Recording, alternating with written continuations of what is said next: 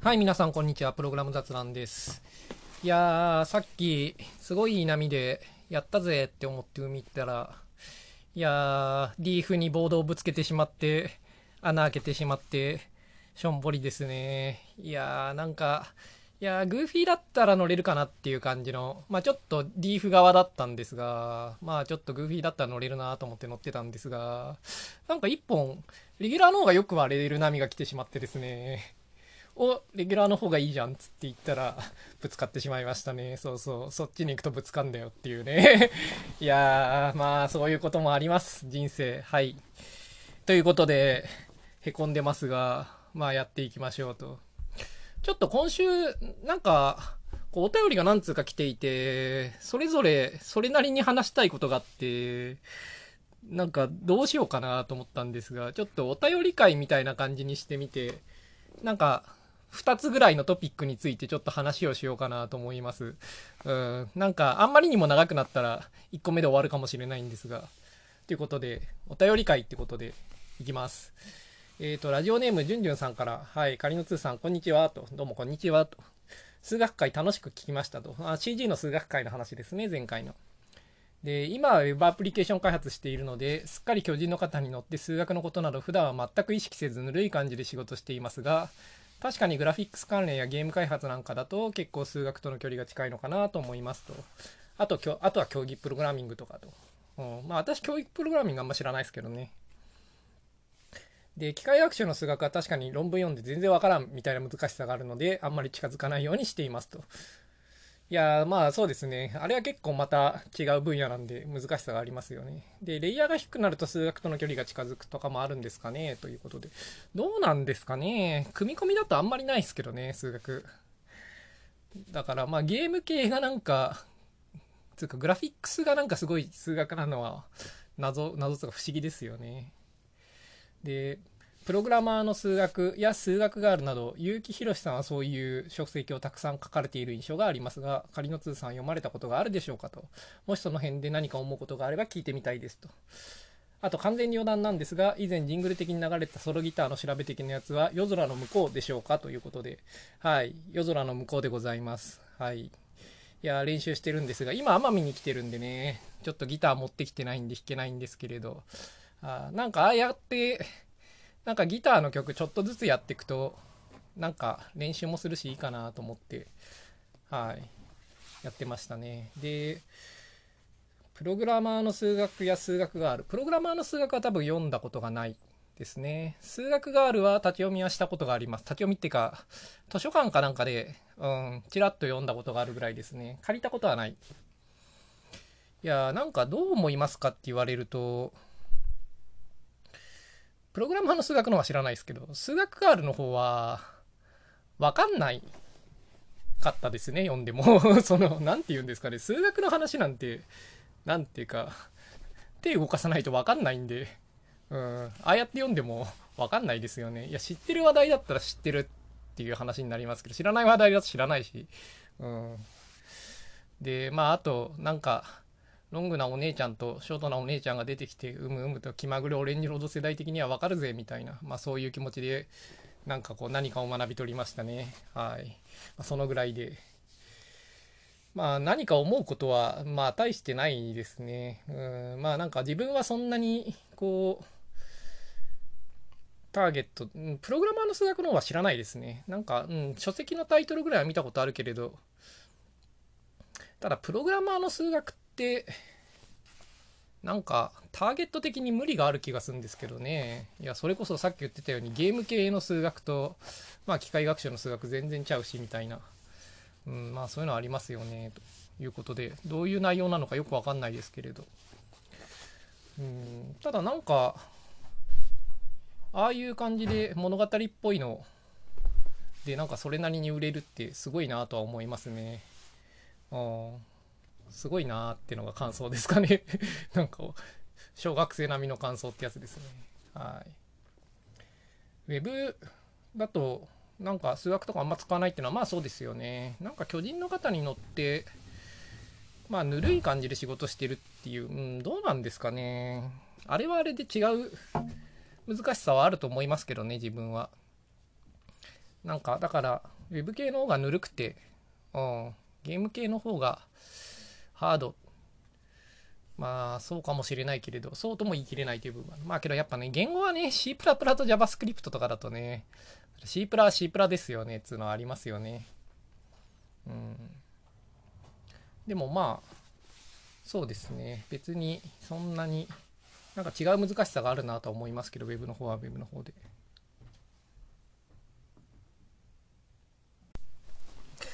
はい、今ちょっとこう 人が来て一時的に止めてたんですが、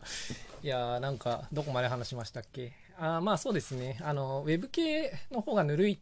とも限らない、あ思わないっていう話ですけど、これはちょっと後のお便りでも同じような話というか、関連する話があるんで、ちょっとそっちを読んでみますか。ということでどうも、じゅんじゅんさんありがとうございましたと。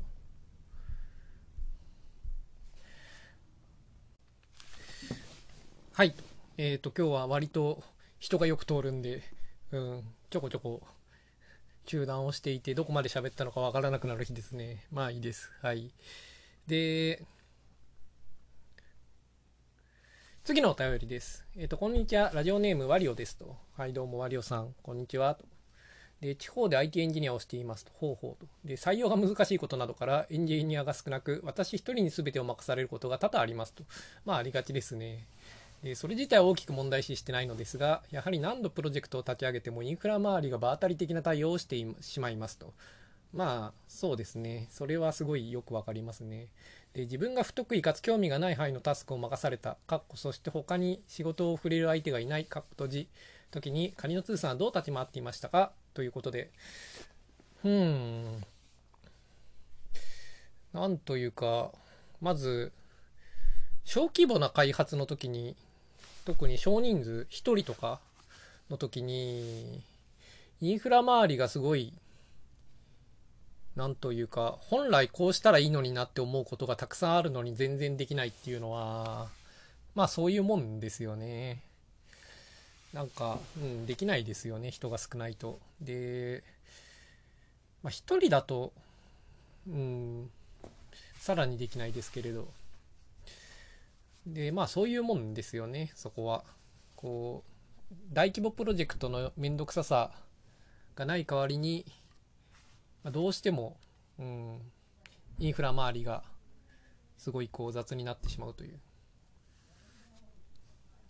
お、ちょっと人がまた帰ってきた。ちょっと一旦中断しますか。はいと、えっ、ー、と、たびたびと中断していてよくわかんなくなってきましたが、まあ、小さい零細企業とかでは、インフラ周りとかね、すごい、うん、いまいちなまま乗り切るのいまいちですよね。まあ、それはそういうもんだと。で、自分が不得意かつ興味がない範囲のタスクを任された。そして他に任仕事を振る相手がいない時に仮の通さんどう立ち回っていましたか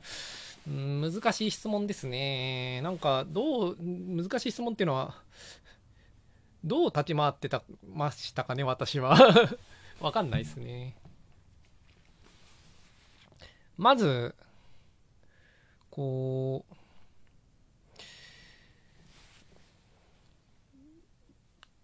なんか質問の答えになってるかはわからないけれど、まあ、よく考えてることとしては、なんかあんまりやりたくないことはやらないようには気をつけてますね。うん、なんか、だから、こう、自分があんまりやりたくないようなことが仕事になるような仕事は避けるようにしてる。うん。だからまあ、その、で、過去にやりたくない仕事をなんかやんなきゃいけなくなったらどうしてたかって言ったら、どうしたかな？まあ大体やめてた気がしますね。ただまあ入る前に、やっぱりそういうことがないようにっていうのは気をつけてた気がするんで、あんまり多くはない気もするな。ちょっとすいません。はい。うん、まあどうすんのかっていうのは難しいとこですね。ただ、その、うん、こう、あんまやりたくない仕事は、やんない方がいいと思ってますね、自分は。その、なんかプロジェクト運営的なこととか、なんかこうチームの、なんかリード的な仕事とか、そういうの自分あんまり好きじゃないんですよ。その、好きじゃないっていうか、実は嫌いじゃないんですが、その、もう十分やったかなと思ってるんで、なんか、あんまりやらないように気をつけてんですよね、最近。で、そういうのって、その会社としては、なんか、変にコード書くよりも、そういうところ頑張った方がよっぽど会社にとっては利益になるみたいなことはよくあるんですよね。で、だからまあ、プログラマーっていうのはまあ、下っ端の仕事で、うん、なんかマネジメントでもやれみたいな話になったりすることもあるんですが、なんか一方で、その、そういう、なんか、組織にとっていいことっていうのは、自分にとっていいとは限らないんで結構、限らないっていうか、良くないと自分は思ってるんで、だ組織にとって良いけれど、自分にとって良くない仕事は、あんまやんない方がいいと思ってますね。で、やんないくても、あの、いいと思ってますね。なんていうか、その、なんていうか、あの、みんな、自分がやんないとダメだと思いがちだっていうのは嘘だけれど、まあ誰もそんなこと思ってないよって思うかもしれないですけど、なんか、うん、こう目の前に問題があって、って会社が困ってる時に、なんかそれを自分が解決できる時に解決してしまったりすることあると思うんですけれど、なんか、それが自分にとって良くないというか、やりたいことでないんだったらば、やんない方がいいと思いますね。それは何て言うかこう、視野が狭いと思うんですよね。その、なんというか、こう、十分に自分にゆとりがあって、うん、なんというか、ノブレス・オブリージュってやつですよっていう感じでこうやれるんだったらいいんですけれど、何て言うんですかね、その自分のキャリアがしっかりとしたものになっていて、もう俺は将来盤石だぜって思ってないんだったらば、そんな、うん、その組織とかのためにやってる場合ではないと。自分の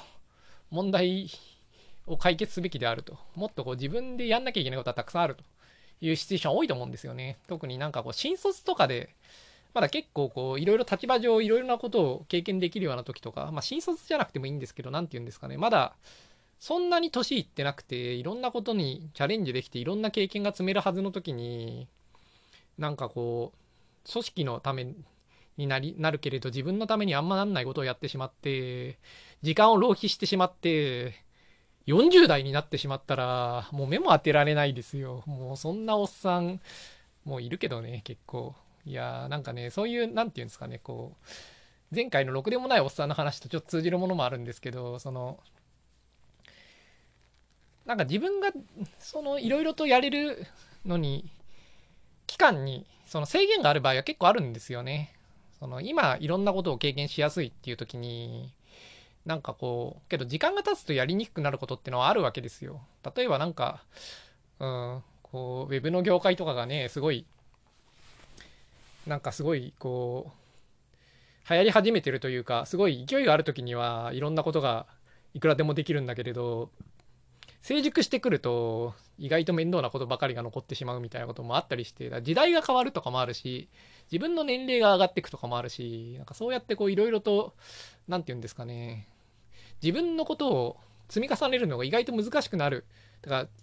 難しくなるというか積み重ねる時間には限りがあることは結構多い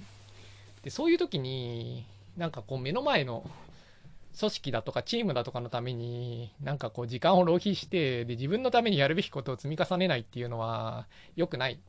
ですね。うん。で、それは意外とやってしまいがちなんで、やんないように気をつけた方がいいと自分は思ってますね。だなんかこう自分のその時間制限っていうものにはちょっと、うん、なんというかもっと重く捉えた方がいいんじゃないかと思ってると。もっとっていうのは何と比較してって話あるんですけど。なんでこう、いや、なんかね、やってしまいがちなんですよね。こう目の前に問題が見えてね、それを解決すると会社にとっていいみたいな時にね、やってしまうけど、それあんまり良くない。うん、まず、まあ、なんで良くないかっていうと、こう、まず会社にとって良いとも限らないんですよね。自分はいいって思うんだけれど、意外と会社はそう思ってないっていうのはよくあるんですよ。まず会社は、その、現場の開発とかをそれほどよく把握してるわけじゃないんで、それがすごく会社にとって良い変更だったとしても、気づかないことがあるんですよね。まあ、具体的にはその査定とかで評価されないみたいなことがあるわけですよね。で、で会社にとっていいはずのことだけど、会社は気づいてないと。で、自分は別にそれをやりたかったわけでもないっていうと、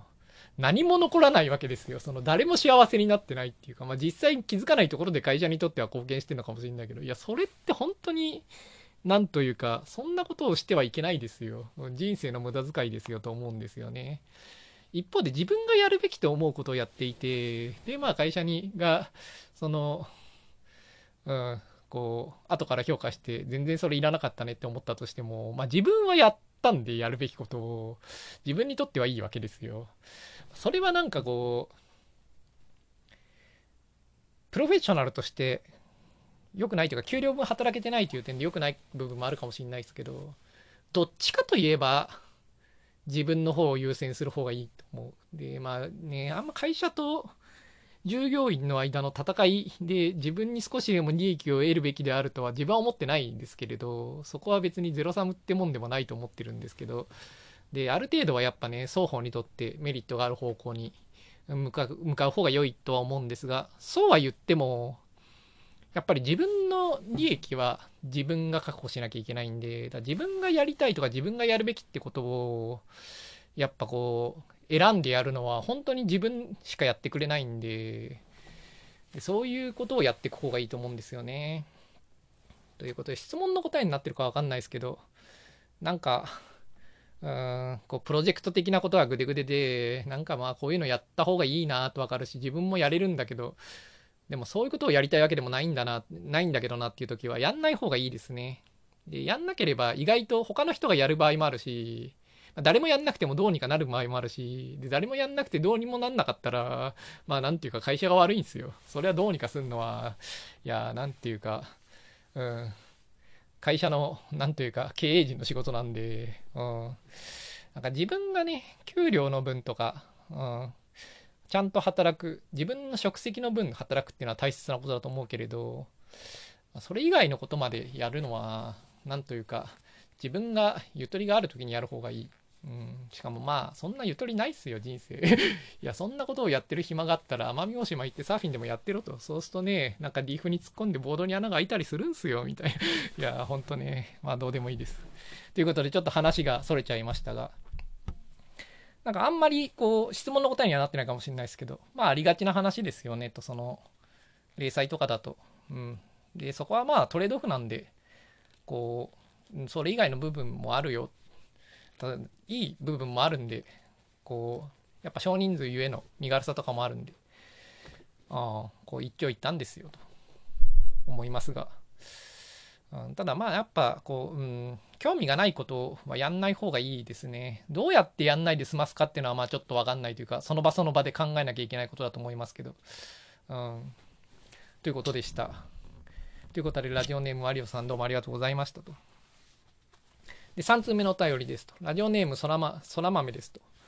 いつも楽しくカニの通さんのプログラム雑談を聞いてお聞いていますと。どうもありがとうございますと。以前にフォータフォール、なんかフォータフォールって書いたんですよね。ウォーターフォールのことだと思うんですけど、なんか2箇所にフォータフォールって書いてあるんで、なんかコピペしたんですかね？なんか誤字タイプしたものをコピペしたんでしょうか。まあ、ウォーターフォールでの開発について話がありましたが、アジャイル開発だとウォーターフォール開発に比べて開発期間が一般的に短くなるのでしょうか？可能であればアジャイルでの開発の経験を話してくれませんか？お体に気をつけてくださいということでどうもありがとうございますと。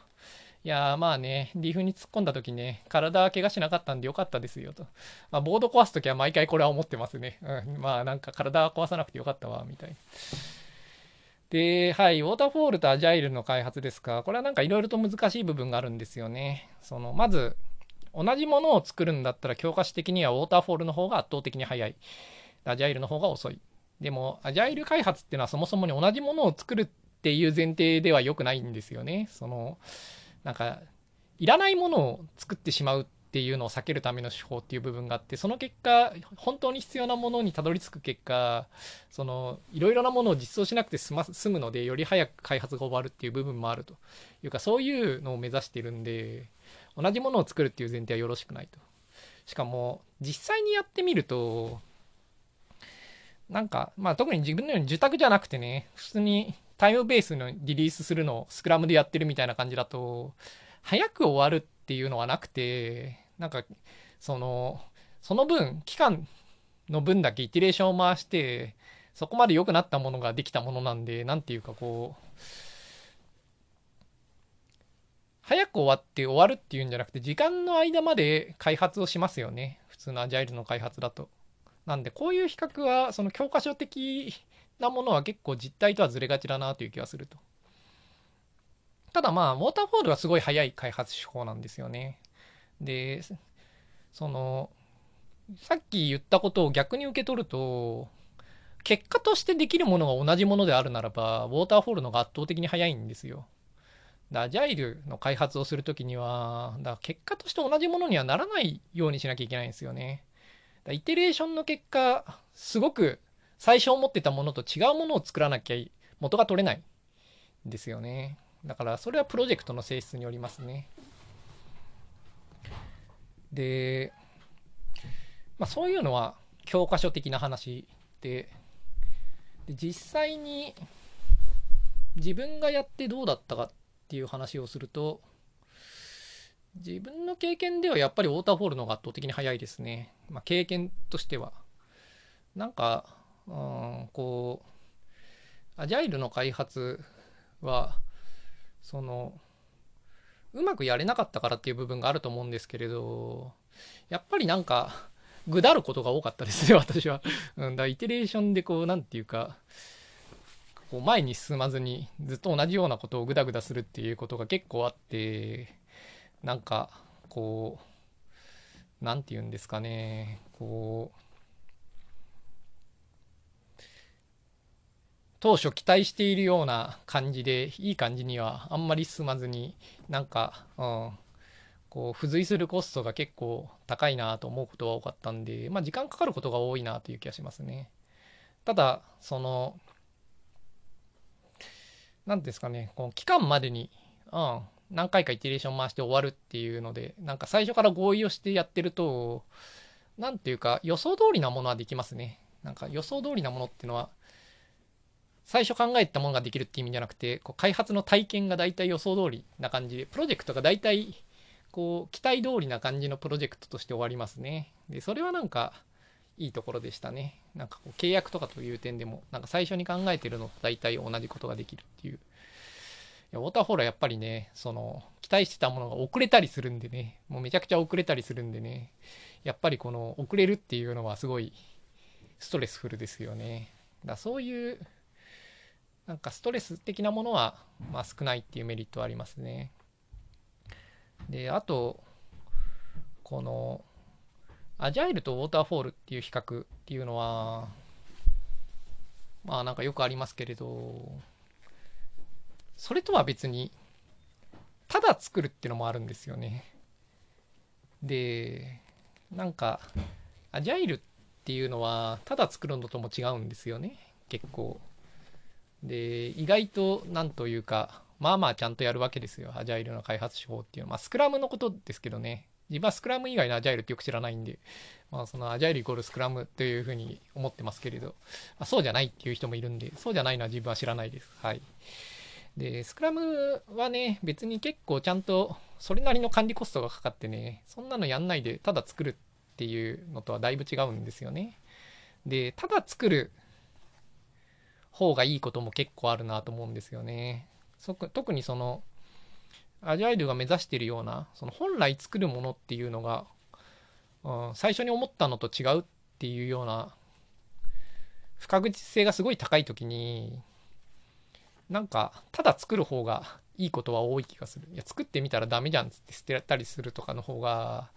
なんか、うん、いいことが多いと個人的には思いますね。なんで、こう、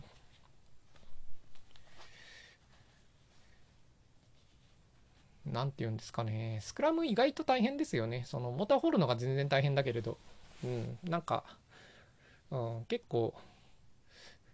バンチャウトとかね、つかあの、なんかスクラムのね、なんかこう、30なんかスプリントごとの振り返りとか結構疲れますよね、ああいうのね。なんで、うん、しかもミーティングも別に少ないってわけでもないし、あ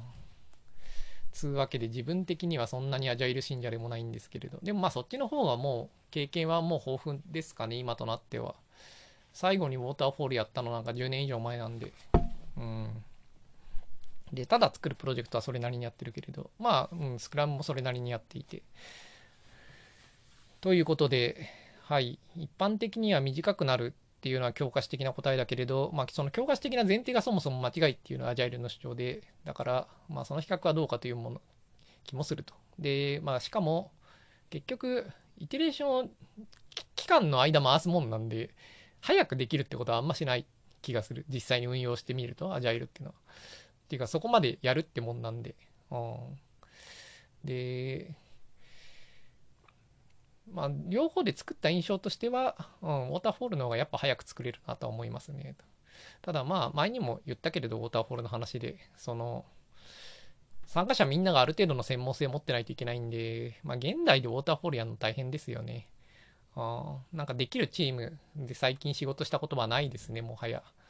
あ自分はできるが、自分一人ではできないもんなんで、あれは。あまあ、逆に言えばね、できる人集めれば、またウォーターホールでも作れますけどね。まあけどやりたいかって言われると、まあやりたくないかな。めんどくさいんで。うん。と思いますね。ということで、答えになってますかね。はい。ただ、ウォーターフォールの話の時にも言ったけれど、ウォーターフォールの方が向いてるものは結構あるんで、うん、そういう時に、うん、なんか、アジャイルにものを作るのはいまいちだよということは、うん、強く思いますね。で、そういういまいちなシチュエーションでアジャイルというかスクラムを導入、使っていた組織で働いたことはありますね、私は。うん。あれは、こう、どうしてこうなったかは結構ありますね。はい。まあいいです。ということで、どうも、そら豆さんありがとうございましたと。で、これの他に、まあ、お便りはこの3通なんですけれど、お便りの他に、まあ、普通にちょっと Facebook でですね、なんか、先週 CG の数学の話をしてたら、お前は一体いつの話をしてるんだと言われたわけじゃないですけど、もう、なんつうか、お前最近はそうじゃないと。